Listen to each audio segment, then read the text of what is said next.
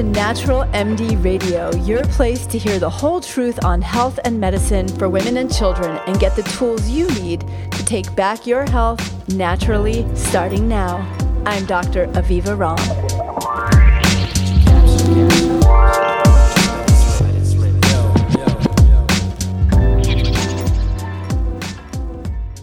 Welcome back, everybody, to episode 114 of Natural MD Radio.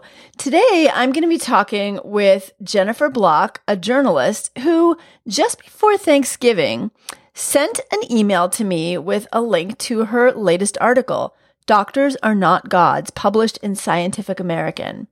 I was incredibly excited to read this article. In fact, it's one of those articles when you read it and you're like, ah, I wish I wrote that. She said so many things that I wanted to say. By Thanksgiving, I was actually at that moment glad I hadn't written the article because it blew up into a Twitter frenzy. Now, this article published on Scientific American was pulled by Scientific American, and I felt myself just so um, kind of one, my heart going out for Jennifer because I know it's such a big deal when you're in the middle of one of these kind of social media frenzies and it's there's things that are backfiring on you and it gets really crazy and it can feel really bad. But I also personally really relate to the debate that Jennifer's article raised on social media. And it really is relevant because for me, it reflected so much on this polarization that's happening amongst women who are concerned about women's health. So Jennifer, first of all, thank you for being here with me today and letting me kind of like peel the scab a little bit on this freshly healing wound. Um, I'm, so grateful for you to be here and um, thank you for taking the time. Thank, thank you, Aviva. I'm glad to be talking to you. Well, it's wonderful to have you. So, before we dive into the conversation and the controversies that erupted, can you tell my listeners about your beginnings as a journalist? I mean, you've been out front on some pretty big investigative pieces. For example, you rang the warning bell really early on the Essure I know it's called the contraceptive device. I feel like it's like a sterility device um, that's now been removed from the market in the US. Even prior to that, it was banned for use in several European countries. Tell us what you've been doing and what you bring to this conversation as an as a journalist. Yeah, thanks. Um, I've been a journalist for about 20 years. I began at Ms. Magazine, where I was an intern first, and then was hired on as an assistant editor and worked my way up to associate editor. And um, I kind of, in not a planned way, took over the health beat.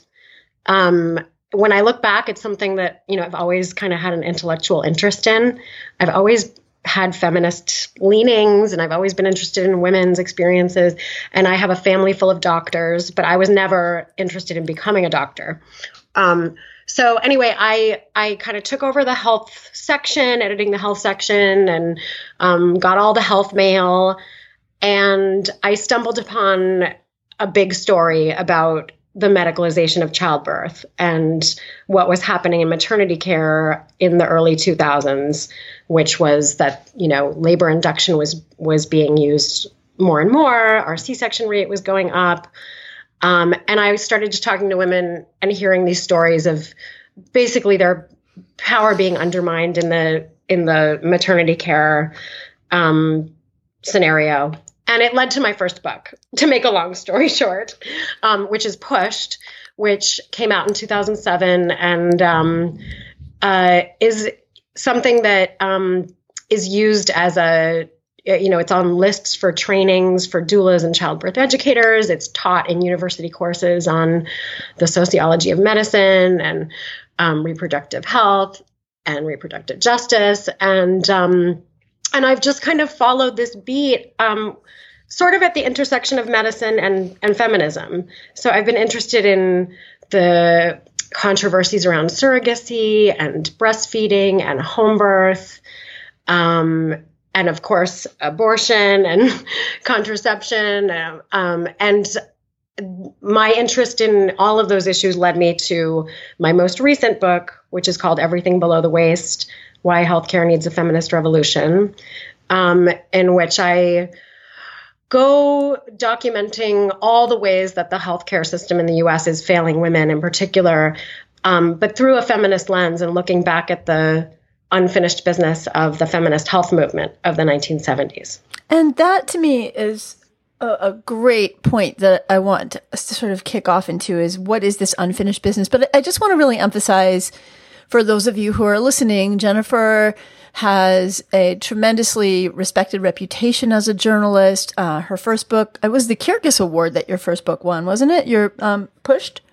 Uh, Kirkus Reviews gave it a star Kirkus review. Reviews. It doesn't have an award per se, but okay. yeah, it got really, you know, it got well reviewed, and I've you know, I've been published in all sorts of publications you've heard of. yeah, and I know you as a thoughtful journalist. Um, you're not, you don't lean on hyperbole. You don't lean on scare tactics. You, you know, you you don't do takedown journalism. It's thoughtful journalism from the perspective of someone who is questioning medical hegemony, questioning um, what we accept as evidence based procedures that may actually not be as evidence based as we think, and really um, saying that there are alternatives that do have evidence as well. And we might be considering them as we reframe how medicine is practiced. So, you know, just for listeners, I really want everyone to understand that. Jennifer is a really well regarded, not frivolous, not takedown type of journalist. And that becomes relevant in as we talk about what happened over Thanksgiving. But before we even get there, uh, like me, and I think we're in kind of relatively the same age range generationally. Um, Our Bodies Ourselves was a major inspiration for me, as I talked about in a recent en- interview with Emily Nagoski of um, Who Comes. Uh, Come As You Are, I really attribute that book with my own deep confidence in my body. I got that book when I was 15, you know, hand mirror and all, figuring mm-hmm. out what was going on there.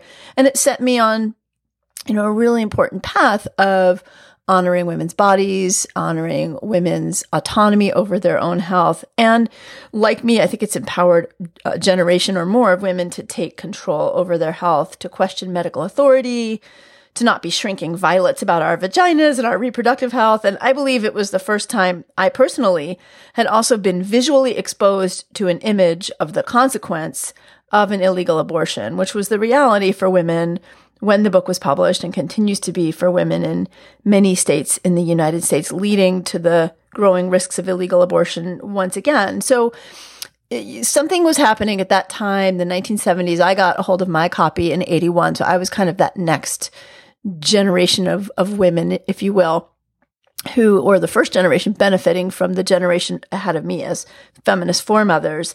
What do you feel, you know, you could, if you could identify the unfinished business of the feminist um, health movement of the 70s what what are those pieces that need attention now or still yeah yeah so that movement was first of all very um, skeptical of of the experts right they they they're the, what was so radical about that movement was that they dared to question the white coats, you know, the men who had been telling them, this is how you give birth, this is what's going on, don't don't worry your pretty little head about it. We know the answers. Um, they, you know, they started looking at their own bodies. They they took over this medical tool, the speculum, and they're they got their mirrors and they they taught other women how to use it. Um, and they looked at each other's serv- cervices and they talked through their experiences and they started establishing a new literature, which is what our bodies ourselves represents. And it's, I think it's so hard for um, us in this day and age to imagine a world where there were no images. you know, there were there weren't shelves at the bookstore with information about female anatomy and women's health. There no, my no- my first book was um, a women's bodies, women's was uh, women's our bodies ourselves. I mean, was um, really important for me. But actually, the book that really showed me what was going on and the variety of women's vulvas was a book called A New View of a Woman's Body, which I yeah. got right at the same time. And it was sort of like the West Coast feminist book in a way, but it was really more images. And it was so uh, uh just earth shaking to me to see these images. It was incredible. And really just the diversity of women. And, you know, as a woman's practitioner now, there have been many times over the years where I've just looked at a woman and said, you have such a beautiful vulva. And she'll start crying, you know, or like, have you ever looked down there? And just women who feel so disconnected from their bodies. For me, it was that book that was so important for that. Yeah. I write about that book in, in my new book. I, I, I agree with you. It was the West Coast, our bodies, ourselves, and um, it and the the illustrations in that book are. There was a professional artist who joined the team. She she actually well, I guess she wasn't professional at the time because she dropped out of art school to go be a feminist health activist. She like showed up at the clinic door, this art school dropout, and said, "I want to help." And she ended up doing all these beautiful illustrations in that book.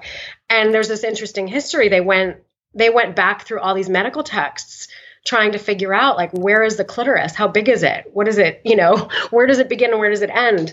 Um, and that book is actually much more accurate than a lot of the medical textbooks at that time.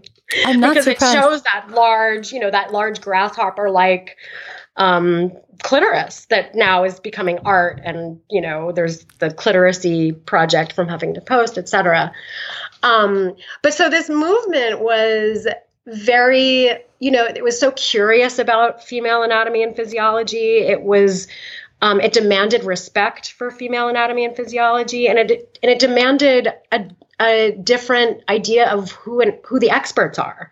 So it really challenged this idea that that the experts are the MDs and the white coats and we are just you know these consumers who go and give up our authority at the doctor's office um, they they challenge that whole model, and we can thank this movement for um, being part of the resurgence of midwifery and home birth and um, for drug labeling. so it was the feminist health activists who who stormed the hearings on the um, oral contraceptive, which at the time was a very high dose estrogen that was causing blood clots, you know, and from there we got like drug labeling and transparency and and this idea of like, you know, patients deserve to know the risks as well as the benefits and to make decisions. Um, and it was this, it was a movement that was also skeptical of, of pharma influence even in the 70s. Um, and so I, you know, I wrote this book coming out of of pushed um, in which you know back to what you were saying before about like and thank you for for characterizing my work as being grounded. Um, i was blown away by the fact that you know a lot of what goes on in maternity wards around the country is not based on evidence. It's really not. And or yeah. it's based on a limited range of evidence that's often outdated and based on a small very homogeneous sample of women in an unnatural setting yeah, it blew me away at the time. I was very naive. I was in my 20s. I was like, I was like, oh my God, did you know that, you know, most of what's going on in maternity wards is, it's not in the evidence. The evidence says something else. I was so naive. And then I, of course, looked up from Push and I realized, oh, crap, this is going on across women's lifespans. We don't really have evidence that the pill treats endometriosis or PMS, but it's being used that way, right? Um, you know, we're we're recommending annual pap tests in you know against the recommendations of the United States Preventive Services Task Force, et cetera, et cetera. We we have this high hysterectomy rate, and we're telling women that you know it's going to have absolutely no impact on their sexual health. We're doing a lot of things across the lifespan that are, you know, for which there is not enough evidence or the evidence actually is contradictory.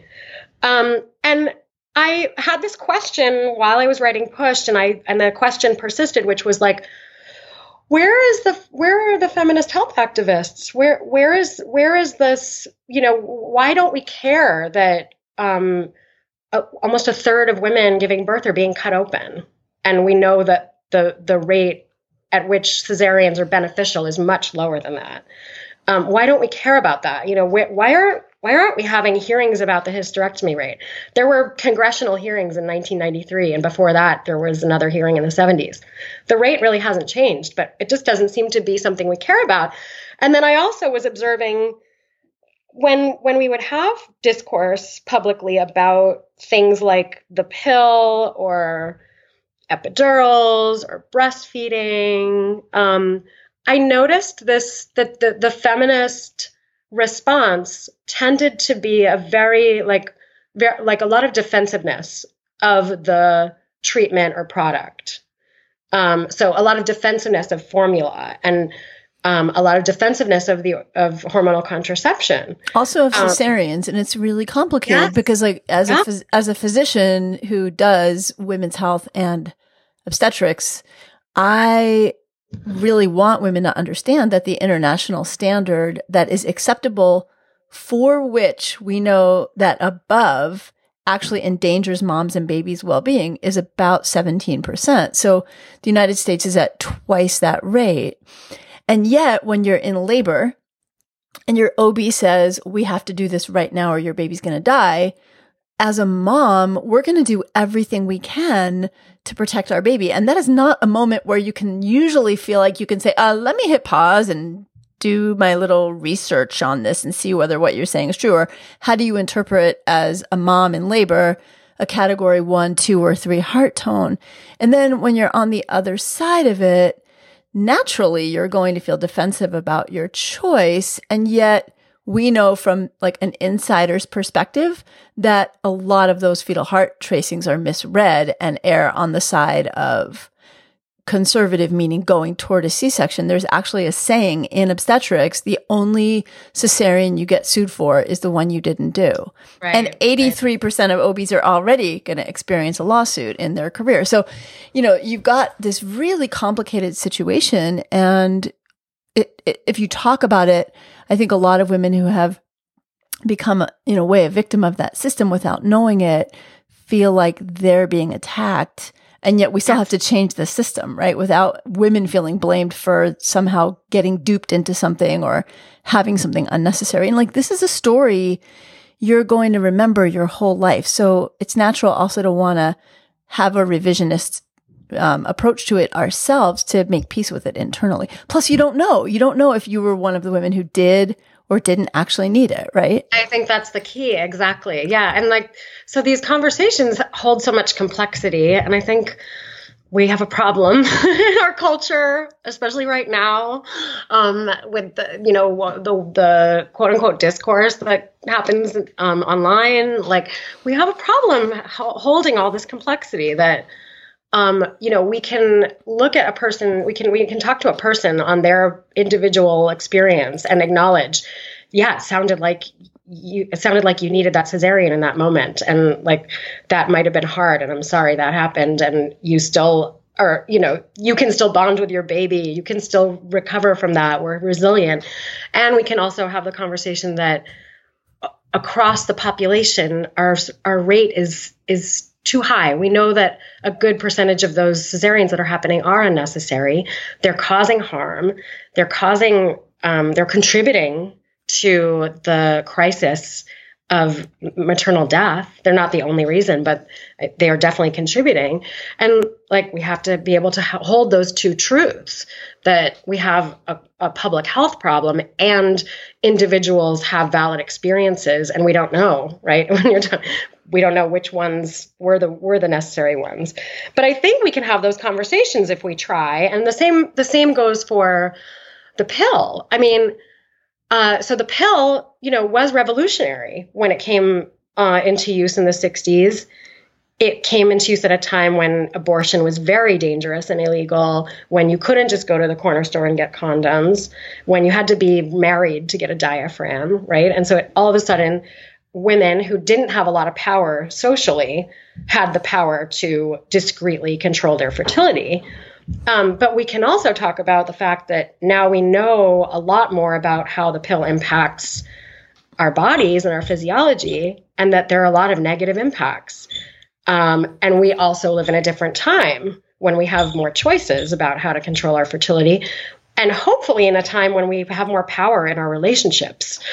Um, and so I you know, I I wanted to have those conversations, um, and I observed uh, other people trying to have those conversations, other authors um, who had written books that you know talked about all these negative impacts of of hormonal contraception and questioned whether it really deserved to be on the pedestal that we put it on. Like I couldn't have got my law degree without the pill. You know, I couldn't have I couldn't have had my life without the pill um, I saw them get attacked in the um, in the feminist blogosphere, um, in the mainstream media. I saw them um, attacked as anti choice. They were assumed to be anti sex. Um, and I just thought, like, wow, what happened here? Because this was a conversation we were capable of in the 70s. the, the, the feminist health activists were on the front lines of questioning the safety of the pill.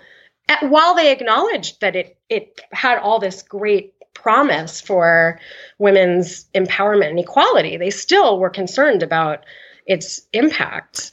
Um, and I observed, you know, that we were really having a hard time having that conversation. And there are several, you know, you could look at breastfeeding, right? Like we can't have a conversation about the reality of um, breastfeeding without the worry that we're going to make people feel bad and. Um, there's a, there's like an, an inability to have this yes and conversation, yes, and it feels exactly. like everything gets polarized. And one of the things that I've seen in my own clinical experience and, you know, this is in hospitals, in clinics, in hearing physicians give uh, lectures at conferences, is this sort of inability of the medical model to re-identify itself as not infallible like this this belief of doctor as god this belief of medicine being the answer and it being uh, above and beyond reproach because it's based on this sort of like uh, idea of evidence which is a very limited concept actually the way it's applied and yet we see over and over and over. I mean, I can name 10 things right off to you just off the cuff, like right now in the past, probably 10 years that were like, oops, oh, well, mm, no, we shouldn't have been doing PAP testing on women under 21 because now we've got all these women who had LEEP procedures who can't maintain a pregnancy because their cervix is damaged or conversely can't deliver a baby, birth a baby through their cervix because their cervix is scarred or, um, you know, how often we were doing breast exams or I mean just like on and on and on things that have been pelvic re- exams? Pelvic exams. Like, like pharmaceuticals that have been dispensed like the Essure I mean let's look at the Essure as you would have thought the Dalkon shield would have been a cautionary tale.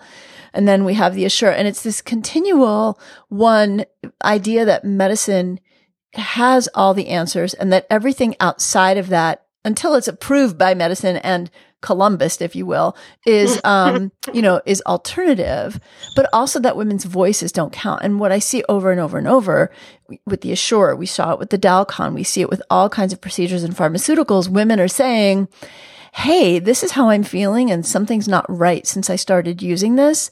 And then like the medical answer is, Oh, well, that couldn't be like that. That's not a known side effect until boom, we've got, you know, hundreds or thousands or more women damaged by a procedure. And yet we're still not having this yes and conversation. Like, yes, there is a role for the pill and you have a right to know what the true evidence is, right? Yes, there are needs for C-sections. And also here's what you really need to know. We're just not getting true informed consent. Right. This just came up too with the LEEP procedure, right? Did, there was there was a great piece in Cosmopolitan Oh, yes. Mm-hmm. And it got a lot of pushback. It got so much pushback. I mean, so if your listeners didn't see it, it's by Hannah Smothers. She spent a year reporting it. Um, she, I, I, I really like I really commend her for for the piece. I it was I had I had reporter jealousy. uh-huh. I had done it. Um, I was really interested in it because I had heard the anecdotes. I had heard people, friends, people I'd interviewed tell me that they had had a LEEP procedure and for a year they couldn't have an orgasm. Yeah. or it just didn't feel the same anymore. Or or now they were t- being told they were you know their cervix was incompetent while they were pregnant. Right. Um, and so the piece was titled something like this procedure may cause may may prevent you from having an orgasm. Um, and Twitter went crazy. Med, Twitter. I didn't know that term until recently, but Med Twitter went crazy and um, said, you know, this is so dangerous. Women are going to sc- stop getting pap tests. Um, this isn't happening.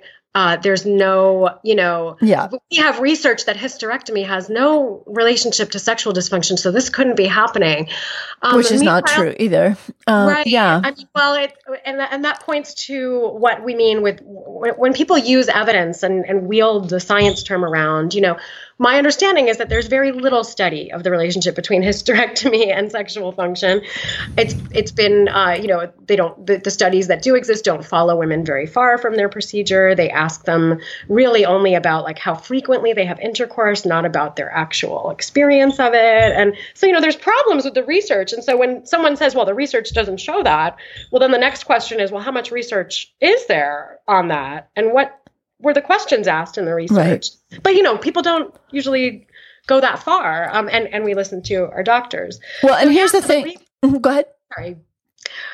No, no, just to say that, you know, the, the piece was about anecdotal reports. It did not claim that there is a definitive um, percentage risk, right? It, it just asked the question. It said, right, like, but here's the thing, like I having this experience, mm-hmm. And there are researchers who are mapping out the nerves of the cervix. And so we need we need we need to pay attention to this. Women need to know that this is a possibility. Doctors should know that this is a possibility and should maybe like let's think about this and what does it mean that the nerves are there and how should we be doing these procedures? I mean that was the that was the point of the article and it it was attacked. Well, and here's the thing. Back in let's see around I'm going to guess 97 I remember having a conversation at one of our local midwifery meetings about women who had had LEEP procedures or cone biopsies. And we were noticing amongst us as midwives a pattern of women who were having trouble dilating in labor. So we mm. were transferring women to the hospital from home birth who were unable to get past two centimeters, if that mm. or, or weren't even going into labor effectively and were ending up needing inductions, cervical di- dilatation mechanically, and often C sections. And we're like, wait a minute, are you noticing a pattern here that all of these women had had a cervical procedure? And so this is back, you know, this is what, 22 years ago now. And at that time, OBs and gynecologists were saying there is zero connection. Now, at this time, we were still doing pap smears on women under 21 because mm-hmm. we were checking for cervical dysplasia and early HPV testing. And what was discovered, if you will, or finally determined not that long ago in the last decade was that we should never be doing PAPs under under the age of 21 because they lead to overdiagnosis of cervical problems that will usually clear on their own overdiagnosis of HPV, which will almost always clear on its own in a woman under 21.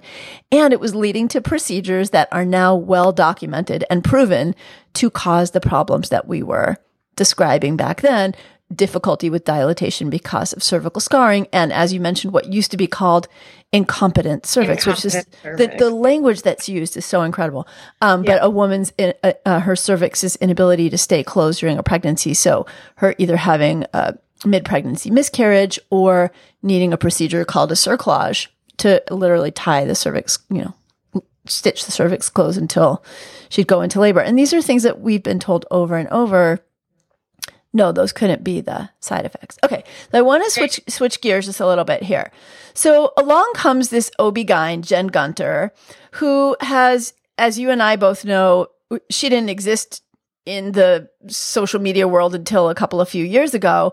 And she had a meteoric professional career rise, which started out as a very trendy Goop and Gwyneth Paltrow takedown approach and has extended into a takedown of most natural therapies, which in my uh, worldview completely misses the point as to why women are seeking them.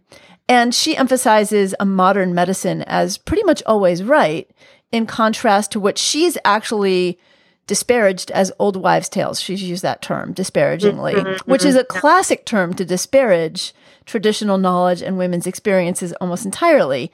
Yet, because she is a pro abortion, self identified feminist MD who's comfortable saying vagina on Twitter and this whole GP takedown, she has literally become an almost instant celebrity. So I saw this mug today on Instagram. It was from a different celebrity OB-GYN. And the mug said, please don't confuse your Instagram search with my medical degree. And I feel that that kind of like says so much. It's reinforcing this doctor as God and insults patients ability to do research and discern research. It's not stupid to question medical authority. Doctors make errors. Medicine, as we just talked about, is full of whoopsies. And it's really important to search for information when we're not going to necessarily be handed that clear, uh, informed consent information from our physicians. And, you know, this is also at a time that um, women's experiences of what's going on in their bodies are dismissed and missed by conventional medicine. And we know that it takes like nine years for a woman to get an endometriosis diagnosis. We know that a woman is more likely to die of a heart attack because her symptoms are going to be dismissed as stress or anxiety. And so this is exactly why women are searching for alternatives anywhere they can find them. And on the other hand, you know, I do agree with a portion of what Jennifer Gunter says. Like there is a lot of green halo and just BS happening in the women's wellness movement at a very high price. So, so I, you know, I want to know what inspired you in the first place to write that article um, that day. You woke up one day and you're like, I'm going to write this article. It's it's really about doctors and um, not listening, doctors not listening to women, right? This role of doctor as God. But Jennifer was kind of the sort of shining example that of someone who might actually, I mean, let's talk about, like, let me just say this. She's got, for those of you who are listening, she had, uh, I don't know if it's still ongoing, a television show in Canada, and she called it Jensplaining. And the irony of this title, which she's really proud of, is it's it's a riff on something called mansplaining, which was a phenomenon described by Rebecca, Rebecca Solnit, yeah, who is a feminist writer, brilliant woman, and kind of social commentator. And the, that's the phenomenon that all of us have experienced where we're condescended to in a conversation. We're told something that we already know as if it's fact from someone else um, by a man. So the fact that she called it jensplaining is to me like it says so much. Tell me what inspired you, and then like tell us what happened.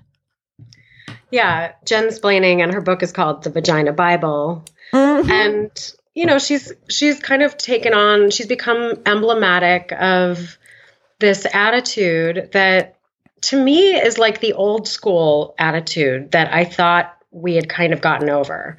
The attitude of, you know, um, the paternalistic doctor who tells you what to do and you listen and you don't ask too many questions and and they they kind of take their degree and hit it, you over the head with it and say i'm the one who studied. I'm the one who knows best. Um, i thought that i because i see medicine evolving um, in other in other respects. I see i see you know um, more integrative medical doctors speaking up, and I see physicians taking on medical reversals and um, fighting over diagnosis and over treatment and trying to raise awareness about that and trying to trying to bring medicine back into a, a more evidence-based place or bring it to an evidence-based place. Um, and I, I i i've been you know following gunter for a while and I very much appreciate her um, being out front about having provided abortions and the way that she's willing to, you know, get down in the mud with people to to um, smack down, you know, these totally inaccurate descriptions of procedures and um, you know there's a lot there's a lot of misinformation and um, myth coming from the anti-abortion movement. And so she's one of the people who's willing to be out there um, and that's brave. That's that's really brave in this culture and i commend her for that. And i also you know we need we need doctors to clarify that vaginas don't need annual checking and that they're self-cleaning that we don't need to douche and um, that you know cutting the labia doing like labiaplasty and vaginal rejuvenation could have potentially harmful consequences. Like she's been she's been out there um, doing that myth debunking, which I think is really important. But on the other hand, she does seem to have this very black and white view of what is medicine and what is myth. And to from what I've seen, anything that might fall under the banner of natural or big wellness um, gets thrown into that bucket of myth for her. And I've I've observed her on Twitter being very dismissive of people who, um, you know, find that yogurt helps them when they have a yeast problem, or people who are choosing to do this vaginal steaming um, thing as a as a as a like therapeutic healing process, um, or even people who are using the the quote unquote jade eggs, the yoni eggs um, that you know Goop was famous for that they won't sell anymore. Um, and I, you know, I I've observed it for a while. I thought about writing something, but it really wasn't until uh, I learned that that um, Gunter was kind of grouping our bodies ourselves into that category of misinformation and goop and pseudoscience and um, you know harmful mythologies. Um, when she she in her in her recent media tour for her book and show and everything, she'd been talking about our bodies ourselves a lot. Um, and they wrote her a letter. They cc'd me, and at that point, I was like, okay, this is this is now, you know, interesting. I think as a story, and also like I just wrote this book that is about the, you know through this lens of the feminist health movement which gave us our bodies ourselves and so now like i know this i know this history and it's not fair to group our bodies ourselves with goop um, just because our bodies ourselves mentions yogurt as something that has helped some of us. like that's how they phrase it in all the editions. Like some of us have found relief using yogurt. It doesn't say, you know, yogurt is an evidence based treatment for yeast or anything like that. It just kind of, you know, in the our bodies ourselves tradition, um, you know, it, it includes the the experiences of women. Well, and can I just um, interject one thought right yeah. there? I want to just just kind of hit pause on one thing, which is what is evidence based medicine? And we tend to think of evidence based medicine as randomized controlled double blind placebo crossover, you know, like all these abbreviations of what is a good study. But evidence based medicine, which first kind of showed its face in medicine in the 1800s, actually, and then kind of disappeared as a concept, was established by a gentleman who passed away a few years ago named David Sackett. He was a Canadian researcher and his entire life was dedicated to this concept of evidence based medicine. And he defined evidence based medicine not in this very sort of um, narrow way that it's just the randomized control trial. It was actually a three armed or three legged stool that you could sit on to make your decisions about best care. And either a patient could use it or uh, a physician could use it or a hospital risk management team could use it. But the three, three legs of evidence based medicine are best available evidence, the best consensus from the professional group and patient preference. And those three things together. So, you know, there aren't a lot of physicians who are probably using yogurt on their vulva or vagi- in their vagina. So the best professional evidence in that case would actually be women using it. And if women, mm. if women prefer to try yogurt before they try nystatin or something else, I mean, there's no evidence of harm from it. So I feel like, you know, we're, we're so quick to attack something really, uh, really quite, um, harmless when we can always still go and use the conventional intervention if we need to. But I just want to, uh, uh, you know, just really wanted to say that about evidence. It's not just this lack of a randomized controlled trial. We have to look at the whole picture when we talk about it. Thank you. Yeah, yeah. so important. And I, I actually, I mean, maybe you'll write something about it. Maybe I'll write something about it. But I think that there is a lot of misunderstanding about what this this term means, and and there's a lot of misuse of of science and what's science based and what's anti science and what's pseudoscience. Um, and so, you know, I had a few big points with my piece. I, you know, I one one point was that look, like like you said, these things, yogurt, even jade eggs, there's no there's no evidence of harm of jade eggs. Um, vaginal steaming, like yeah, I guess there's a risk that you could get a burn, but so is there with you know anything you do with hot water or cooking or hot coffee or hot tea. Um, but my point is like people are not finding the answers. Um, they're they come out of childbirth, you know, like having issues with sex. They're not getting answers. They're getting, you know, just relax they're getting the advice to go see a psychiatrist, um, or they're just getting like, well, here's diflucan, or here's you know, go to the drugstore, and those treatments for many people don't work effectively, or they they they work temporarily, and then you know, I'm hearing a lot about people. Maybe you can talk about the cycling back and forth between BV and yeast, right. and kind of not not getting a balance. So people aren't getting what they need from from conventional medicine, and they're and sure, of course, they're looking they're looking elsewhere, and and some people are actually finding some relief. Um, and so one of my points was like, let's listen to them. If they're finding relief, um, first of all, let's listen to them and, and acknowledge their experience and and why would we shame them? Why would we publicly um, shame them and and associate them with anti-science and pseudoscience when you know what they're doing is is something for themselves. Well, not, this has no bearing on the public health. This is not the same as you know cl- like questions of climate and and immunizations. This is like someone's personal health, personal decision um, and this is really what like the feminist health movement stood for. It was well, and this devising divisiveness and this sort of like insulting anything that is not medically proven as hokey or again right. like old right. wives tale this is a tactic that has gone back hundreds of years in our history it was the tactic that we, was used with the flexner report in 1912 to close down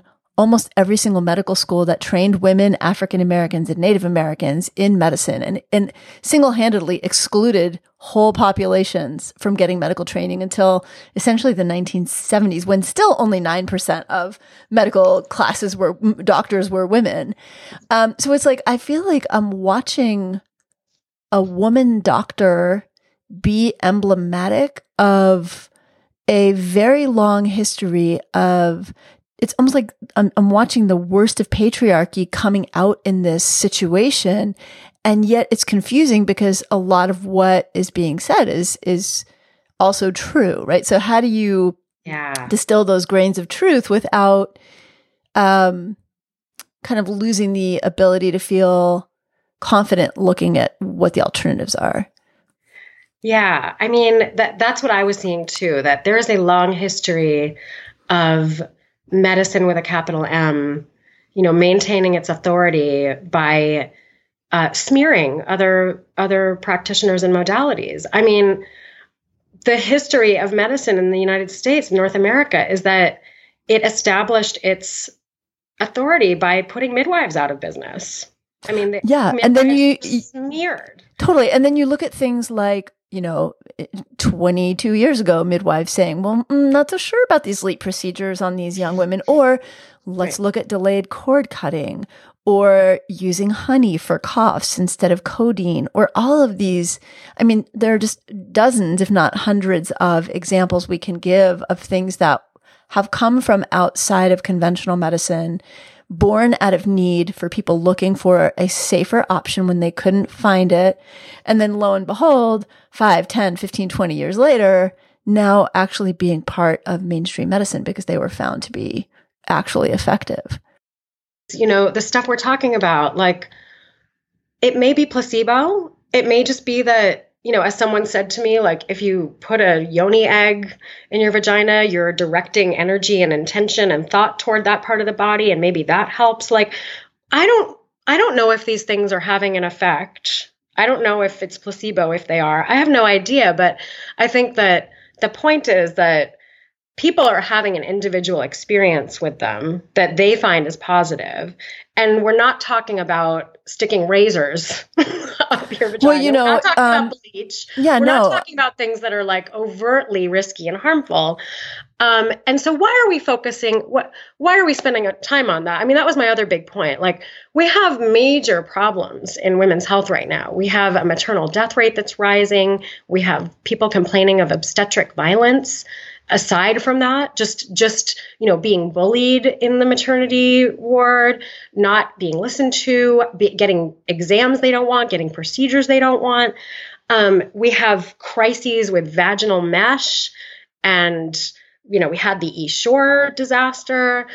Uh, we we've got big problems. And I, so I if you have a big platform are you going to use it to talk about yogurt or are we going to talk about are we going to really address the bigger problem well and that's you know that's what i really wanted to ask you you know what you think is happening here because you know in my notes for our talk today you know i have this whole thing about like okay well yeah we've got a 34% c-section rate we've got an infl- and you know the, the history rec- hysterectomy rate has come down by about uh, 40% over the past decade. However it's still at least twice as high as it's supposed to be. And big studies have now shown that women are not being informed of, I'm not talking about alternative medicine, but I'm talking about non surgical medical alternatives. We mm-hmm. have one of the worst ma- maternal mortality rates in the Western world, and it's going up. So, why is somebody who is clearly intelligent and educated going after goop? It seems like such a red herring. I mean, first of all, it seems like a cheap and easy target. But I mean, honestly, how many women in the United States are really buying jade eggs compared to how many are, I mean, 50% of, uh, 60% of women over 50 currently will have a hysterectomy in her lifetime. And at least half of those are unnecessary. Right. So what, what, what do you think? She, why is she doing this? Well, I think in terms of, you know, brand and, and, uh, getting followers it's just it, those are easy targets like you mm-hmm. said you know it's easy to criticize goop I, I, I called Gwyneth Paltrow a salad of low hanging fruit, a line I really liked from my piece. Um, you know, because she is like it's so easy to make fun of her. It's so easy to to um, slam jade eggs. You know, it, it, it turns out they have no ancient origin story. Nope. Um, so you know, it's e- it, it's so easy, and it's also easy to to slam the um, anti-choice movement. So there, those are easy targets. I think what's much more difficult, it's again the more complex conversation, is is all the other stuff in the middle between that those two ends of the continuum um, it's it's all the you know the the gaps in care which is you that, know where i live in my right? work and trying to really think about how in 2020 this podcast is going to transform so that we can really start addressing these issues together in a bigger way. Right. I mean women are not getting they're not getting help with endometriosis. They're they're i mean i'm seeing that on twitter now. There's a large community on social media of women who are really pissed off because yeah. they've gone years without a diagnosis and all they're being offered are you know drugs and surgery um, and and it's hard to even find a surgeon who does the proper excision excision surgery and they're also battling the the um, disagreement over over what they what their disease is and what the pr- proper treatment is with their own physician. So um you know so we've got like that that kind of area of like hormonal dysfunction and and the, these diseases this um, endometriosis and PCOS that are being more understood as these like systemic right. diseases that have other processes that you know even if you take the pill and get rid of some symptoms that you still have this disease that's in the background putting you at more risk for heart disease and infertility and maybe even cancer, et cetera. Um, and we've got this epidemic of chronic pain and pelvic pain. Um, women are just not, you know, we have all these issues, and we've got, I mean, maternity care. I, my book, my first book, is unfortunately still pretty relevant because we still have this problem that the the vast majority of, pro, you know, of of labor protocol in hospitals is is counterproductive. It's it's causing women and babies harm. It's you know resulting in our high cesarean rate, um, and it's resulting in in I mean routine everyday kind of obstetric violence. In that um, this is a this is a case where we are not treating pregnant people as we would treat any other patient in the hospital in that we would get consent to enter their bodies. I mean, we're just, it's like they're in another class. You know, we tell every day women are told, well, you have a breech baby, you can't have a vaginal birth. There are a lot of rules that were treated as if we're children mm-hmm. around. And we definitely seem to become the second priority around childbirth. And of course, none of us as pregnant mamas wouldn't put our healthy baby as the first priority, but I think our definition of a healthy mom is really limited to sort of like surviving childbirth with minimum damage as opposed to actually the experience itself being an important part of your memory bank and your emotional experience and how that shifts your experience of being a mom too. So mm-hmm. like, you know, the choice that some women are making to quote unquote free birth, you know, on the one hand looks like a irresponsible, reckless decision, but on the other hand, they they see it as life and death. Like if, you know, they know if they're they've got certain characteristics, um, if they go to the hospital, it's going to, you know, they're going to get a C section whether they like it or not. And well, or if they're even fortunate enough to have a hospital in their county or within hours of where they live, and yet right? they're denied, like in Georgia, where I used to live and practice midwifery. Can, still, in, even from when I started there in 1985 to now, has one of the highest infant mortality rates in the country. Yet there are counties with no hospital access, and yet home birth midwifery, unless you're a certified nurse midwife, continues to be not legal. So women right. are literally denied access to safe providers or any providers. Right, and I'm I'm reading about a midwife in Georgia right now who's suing. She's my she was my midwife teacher. I just talked to her was the other she? She was one. Of, I have I had um this midwife I trained with for the for maybe like six months, and then I switched to this collective of midwives that I then spent two years with. But yeah, I just spoke with her. So yeah, go, she's being sued to even be able to use the word midwife. Right, and in New York, same scenario, we don't recognize the certified professional midwife credential here, and we have a midwife upstate who's being charged with a bunch of felonies. Um, I'm, I've actually written a piece for Longreads that's going to be out in January about um, the history in New York. But you know, I think what this brings up is that um, we, you know, what we're dealing with is is the tension over authority. There's like a, you know, medical doctors have had um, they've sat at the top of this hierarchy of authoritative knowledge.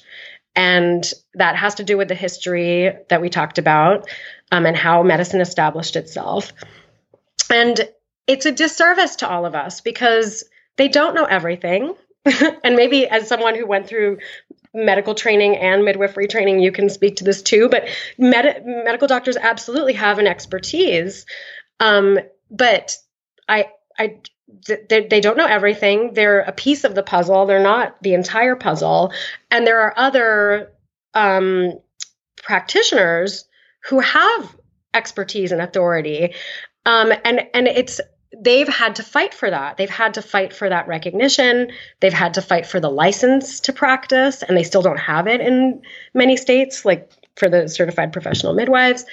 Um, and it's a disservice to us as as people, as consumers, as patients, because um, if I'm in Georgia and I want to have a physiological birth, I want support, I want expertise, I want someone who has the expertise of of supporting that process. I want to, I don't want to be in a hospital.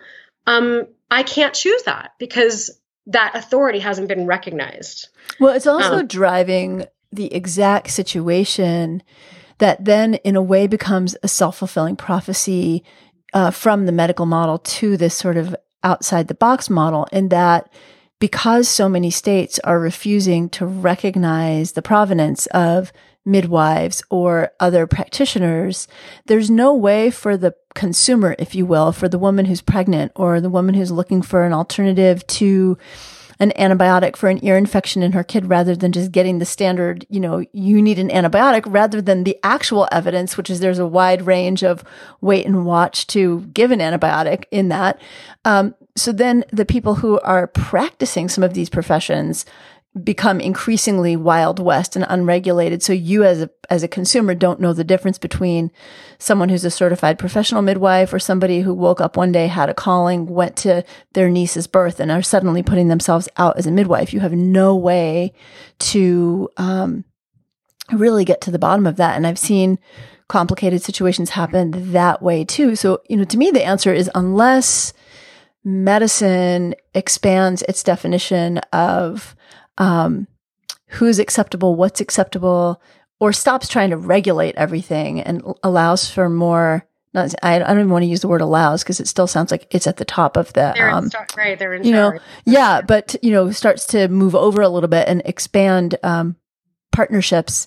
That's the answer, right? You have to be able to have a smooth transport from a home birth particularly in a state that's not legal, or women are going to stay home and midwives are going to stay home past the point that it's safe. So it's the it's the medical model that's even generating some of this lack of safety that might exist. It's the medical model that's creating the vacuum in which a consumer driven business like Goop can start to become sort of a healthcare space for women. That's right. And it's fascinating that, I mean, Goop, you know, a, a, a person, a, an actor, doesn't have the same ethical responsibilities as a as even a, a, chiropractic doctor or acupuncturist or midwife, right? So someone like like Gwyneth can can get some products, put them on a website, and and say things about them and do that, and that's perfectly it's perfectly fine in our capitalist society. Like that that's totally that's totally kosher. She well and here i would she did say too much about jade eggs. I know she got she there was a lawsuit about that but, but even there right? I mean i have a problem with the capitalist wellness or you know big wellness. I really do. I have so many problems. We could have a whole conversation just about that. But let's still counterpoint that to somebody goes online they know what goop is. They go to goop, they see a jade egg or they see an herbal this or they see a supplement that and they make a decision about, yeah, you know, I really don't want to spend 80 bucks on that or yeah, maybe I'll try that.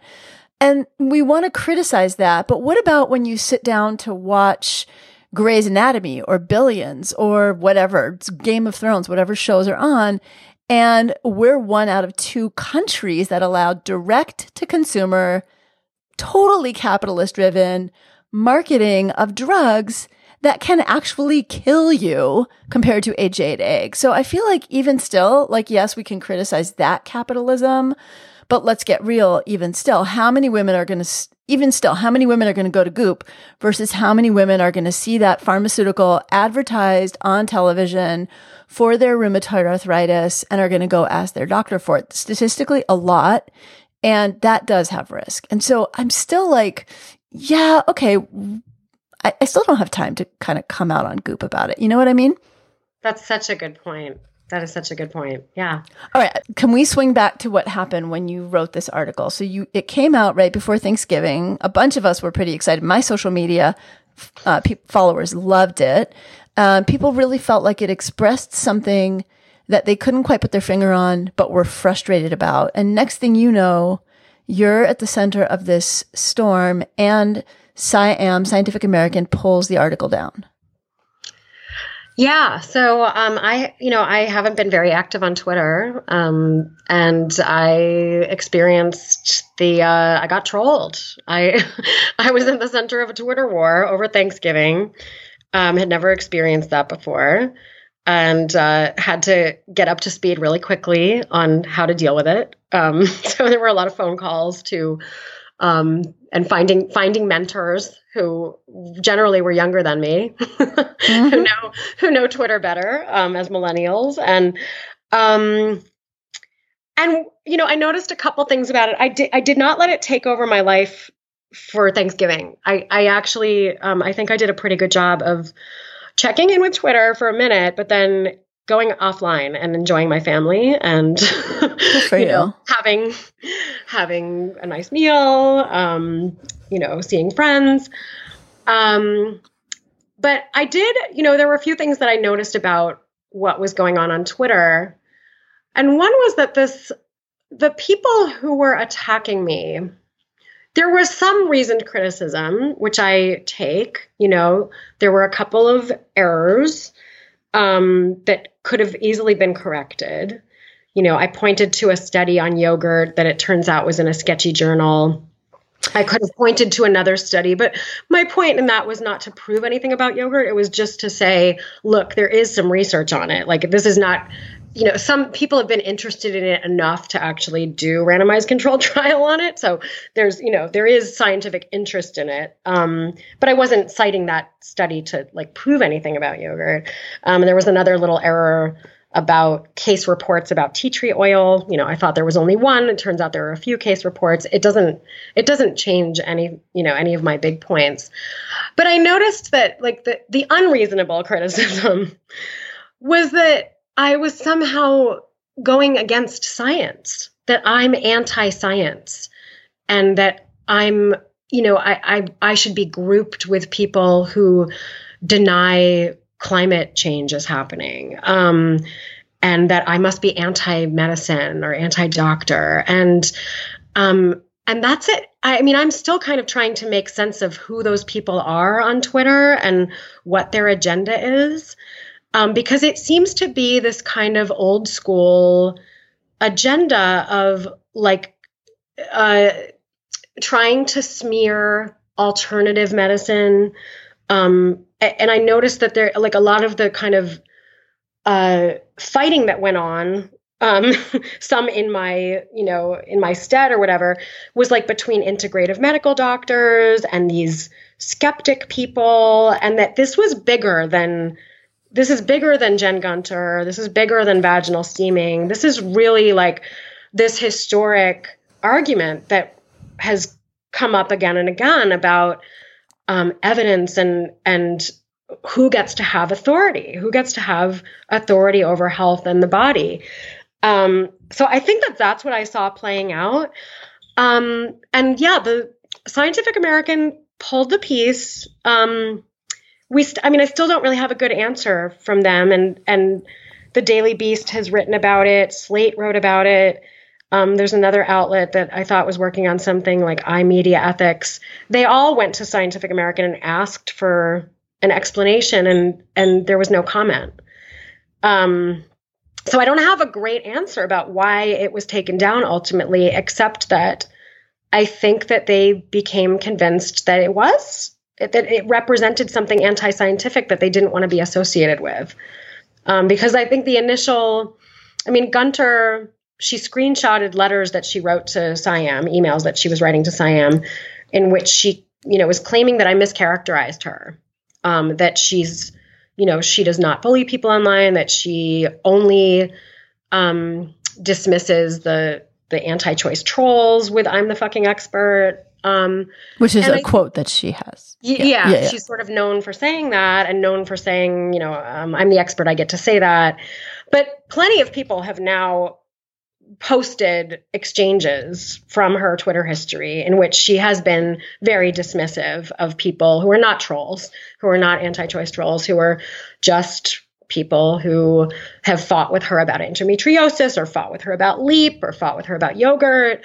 Um, uh, other journalists have come to my defense to say that she was weird about their reporting and kind of trolled them. And um, so I, there's a lot of example now about of, of her behavior and now there's also the record of how she behaved in the days after my piece came out because she really she retweeted a lot of nasty stuff she um, called me a weird stalker. She called me a misogynist. She called me a liar. Um, she tweeted at my part-time employer. She was really on a um, she spent a lot of time on twitter in those days that the mm. piece was up.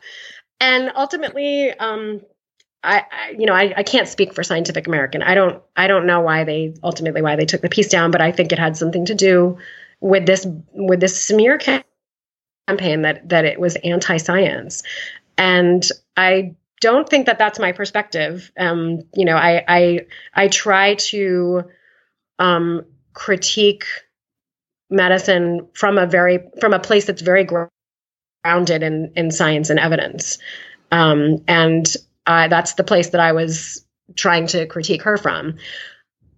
I don't know that I made the best choice in focusing the piece so much on her because you know I think that again she represents something that's much bigger.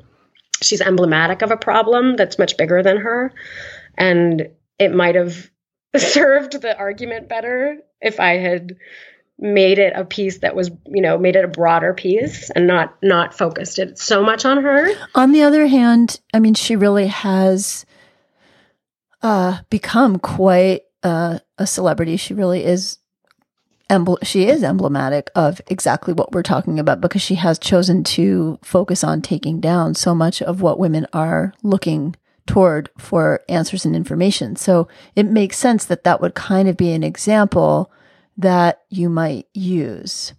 So, you know, I, I, I, see why it went that way. I think a lot of us feel that way. We see this New York Times column and it's kind of got the same medical rhetoric. Um, as going to any gynecologist or picking up any textbook would have in terms of what treatments are available with a sort of takedown of anything else that a woman might try if she doesn't just want a pharmaceutical answer. And as if the pharmaceutical answer is the only rational answer and everything else is, as that mommy blogger said, stupid, or you're even stupid for, for asking the question. Right. And it's, it's really disempowering to people, which is not, in my mind, a feminist response. Well, you know, I have to say, one of the things that I find troubling about this whole picture as a feminist response is that I personally don't consider it feminist to take down other women publicly, you know, and I know that in your piece you were not doing that. I don't consider it feminist for Jen Gunter to have taken down Gwyneth Paltrow and to attacked her, have attacked her personally. I guess I personally feel like, you know, educating people um, offering a better option and women are trying the best they can to fill this void. And, you know, this is where we need the answers. We need conventional medicine to look at why women are turning to those resources. And those resources need to look at what they can learn from conventional medicine. But, you know, you stand in the middle of the road, you're going to get hit by a car. And it's kind of what happened. But I do actually feel like that's where the, the answer truly is. It's not in this takedown, back and forth lobbing. It's what are women asking for and what's missing and what, and re- redefining, it's not even redefining, but it's looking at the actual true definition of evidence, which is broader than what we're talking about, right? Just if, if, if thousands of women have had an experience that putting yogurt on their vulva helps. We're not talking about, you know, treating their child's meningitis with yogurt. We're talking about a benign relatively benign condition, unless perhaps you're pregnant or have HIV, then it's different. But for most women, this is benign and it, see if it works. And if it doesn't, you know, we need to be deprescribing. We're already prescribing too many antifungals, antibiotics, and other pharmaceuticals. So to me, there's this whole other reframe that needs to happen. So I have, I have a question for you.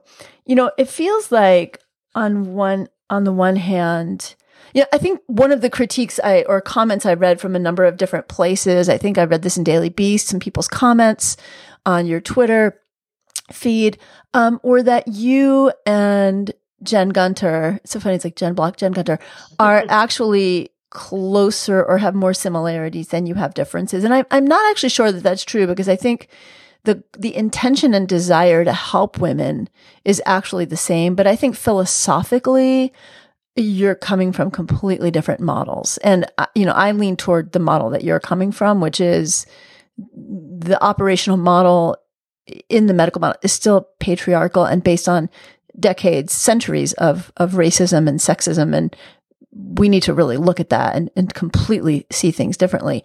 But is there anything, um, you know, is there anything that we need to think about? You know, we're coming into an election year. We all know what the situation is. You know, how do we all get or can we all get as women, health, feminist oriented practitioners, journalists, etc., on the same side of the aisle? Because I feel like this division is only going to feed the problems that we're all collectively facing. Right, right. Yeah, I mean, to your first question, I do think you're right that I think we are coming from different places philosophically. Um, and I think I think it comes down to authority. And I think I'm on the side of people having authority over their bodies. And I mean that in a very broad sense. So I think a lot of this comes down to people want people want providers, medical providers to be on their team and to listen to them and to be I think they want providers who are humble, who can admit when they don't know something. Yes. When they, you know, when they get to a place where like you know what? We don't have good treatments for this. Um, here's what some other people have tried. I can't, you know, it's not it's not standard protocol. It's not standard of care. It's not um, quote unquote evidence, you know, evidence based, but it is evidence based in the sense of like people are, you know, that's the best, that's the best we've got. I think people really crave that. Like if you find, if you find that provider who's honest and willing to be on a journey with you, you know, then I think that's, you know, that that's gold. Those are the people who love their doctors. Um, and that's at least who I want in a provider. I want someone who um, is going to be honest with me about what they know and what they don't know, and who's going to listen and who's going to who I'm going to be able to say to, like, you know what? Actually, I tried a vaginal steam and it was it was kind of nice, and they and maybe they shrug and they go, okay. but I don't want someone who's going to shame me or tell or tell me that it's wrong when I know that there's no evidence to say it's wrong. Um, and I want someone who's going to ultimately say, like, well, it's your body. It's re- it's it's up to you. You know, um, even if you're even if you're you're wanting to do something that I think isn't best. You know, I'm speaking for the physician. Like, and hopefully you have a body. physician that you trust enough that when they can say to you, "This is why I think it's not the best," you actually trust them as opposed right. to they're just shutting you down because it sounds hokey, natural, or different, and they don't know about it. Right, right. And I, I don't. I mean, I don't trust someone who says, "Well, I've gone to medical school and I have a degree. That's why you should listen to me." yeah, that's so infantilizing. That's like when I tell my son because I said so. Like, you know, that works because he's six. But um, I don't want to hear that from my provider. So I think you know, I think that's that's what people really want and that's what women are craving and what we haven't been getting from physicians because historically that has not been the model. Um, it's been very authoritative and authoritarian and um, disrespectful of our of our autonomy and authority, and it still is in a lot of ways. Um, and I think that that's going to be how it evolves. If it evolves, it's going to recognize the um, autonomy and authority of the patient um, and really put them at the center, not just the lip service of patient centered care and informed decision making oh. and all that. But like, I just literally really- said that on another podcast I was on, and they, that was what they used as the quote. I said, true patient care is putting the patient at the center of the universe and it right. it really we have to be able to do that and and listen to what what women want right right and i think women need to take that back because i think we've I think we've given it away in a lot in a lot of sense uh, senses. And I, I, mean, I think we we give it away, and, and childbirth is so um, we're so vulnerable because we've got this this person this yeah. we've got this we've got this baby. Right? I don't know and that so- we give it away as much as we've been taught not to take it and we've mm-hmm. been taught not not to take our own power. You know, we I have I have patients who cannot call me Aviva and they will only mm-hmm. call me Dr. Romm. I, I do not own a white coat. I left my white coat on the back of the residency door. And in fact, um, when I was on the Dr. Oz show, one of the times I was on, they brought a white coat to me and they said they wanted me to wear it on the show to look more do- like a doctor. And I'm like, I am what a doctor looks like because I am a doctor and no, I won't wear the show, won't wear the coat. And I, I said, if it's a matter of not being on the show or wearing the coat, I'll, sh- I won't be on the show. It's fine. And I, you know, I wrote a whole blog about why I don't own a white coat. It's really important to me to have phys- have folks understand not only are they germ breeders, but they really do represent this idea that we're differentiating ourselves in in white, which is like historically a you know Judeo-Christian color of purity and religiosity.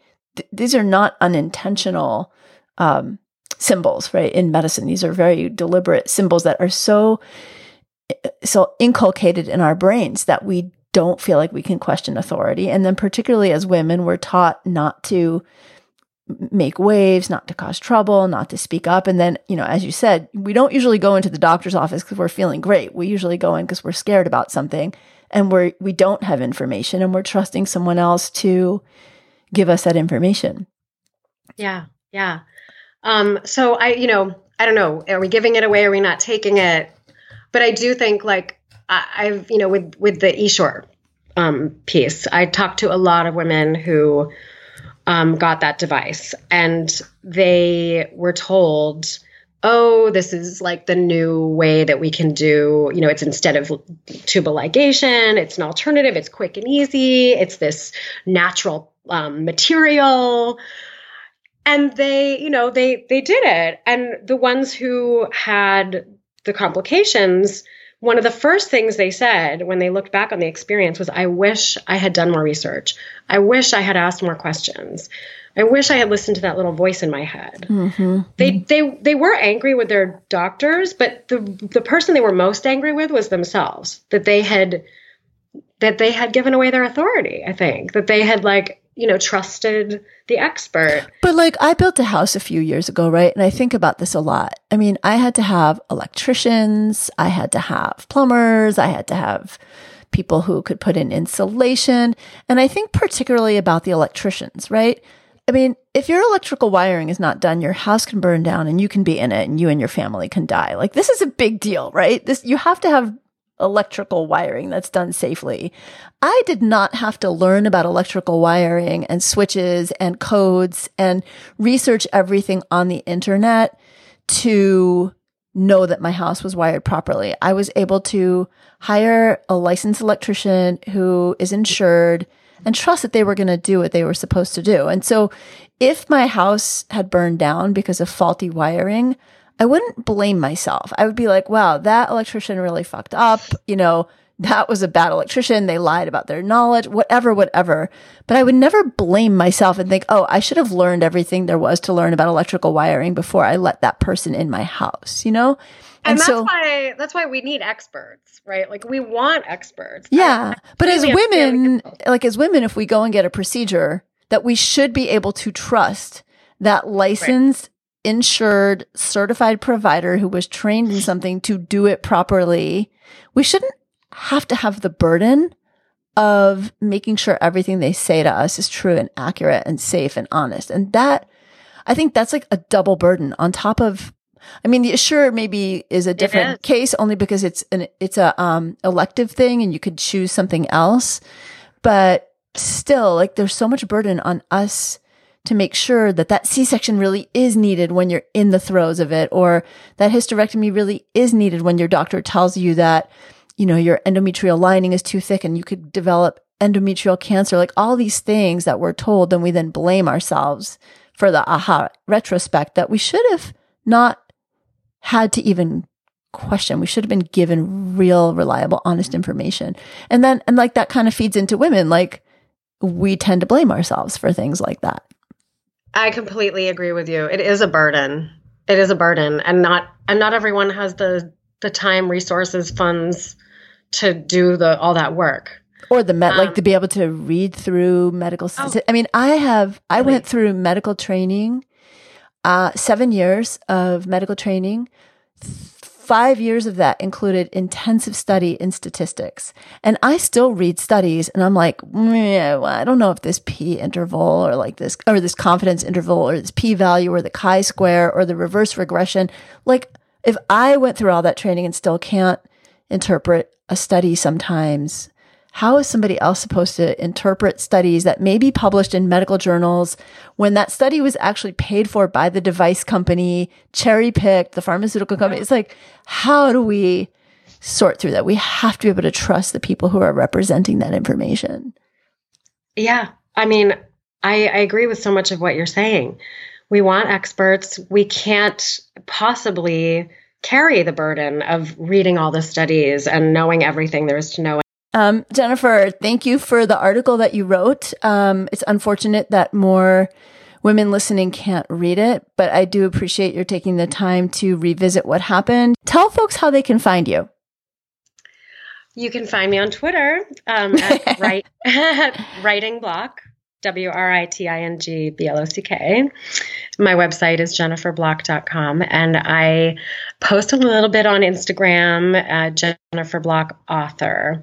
Um, and people can find the article. Um, it Ooh. was archived by you know it, it's in the web archive so that link has been shared around. You know i i won't share it because i want to respect the editorial process but um but it is it is out there. And i'm working on something new about about all this so hopefully that'll be out soon. Very exciting. Well when you get that link i know you'll let me know and i'll share it. And Listeners, thank you so much for joining me. Not only has this been an amazing episode with Jennifer Block, but this has been an amazing year.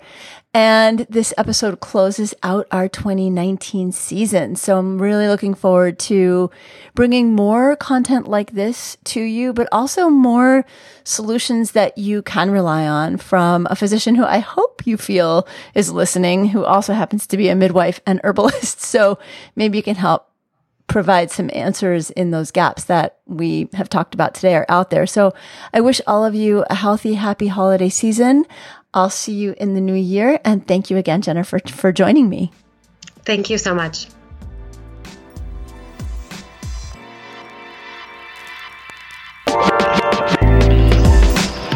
Hope you enjoyed this episode of Natural MD Radio. If you did, please go to avivaromm.com and join the conversation about the show on my blog. And while you're there, be sure to sign up for my newsletter. It's free and it's jam packed with powerful tips to help you take back your health naturally. That's avivaromm.com. Take care and see you next time.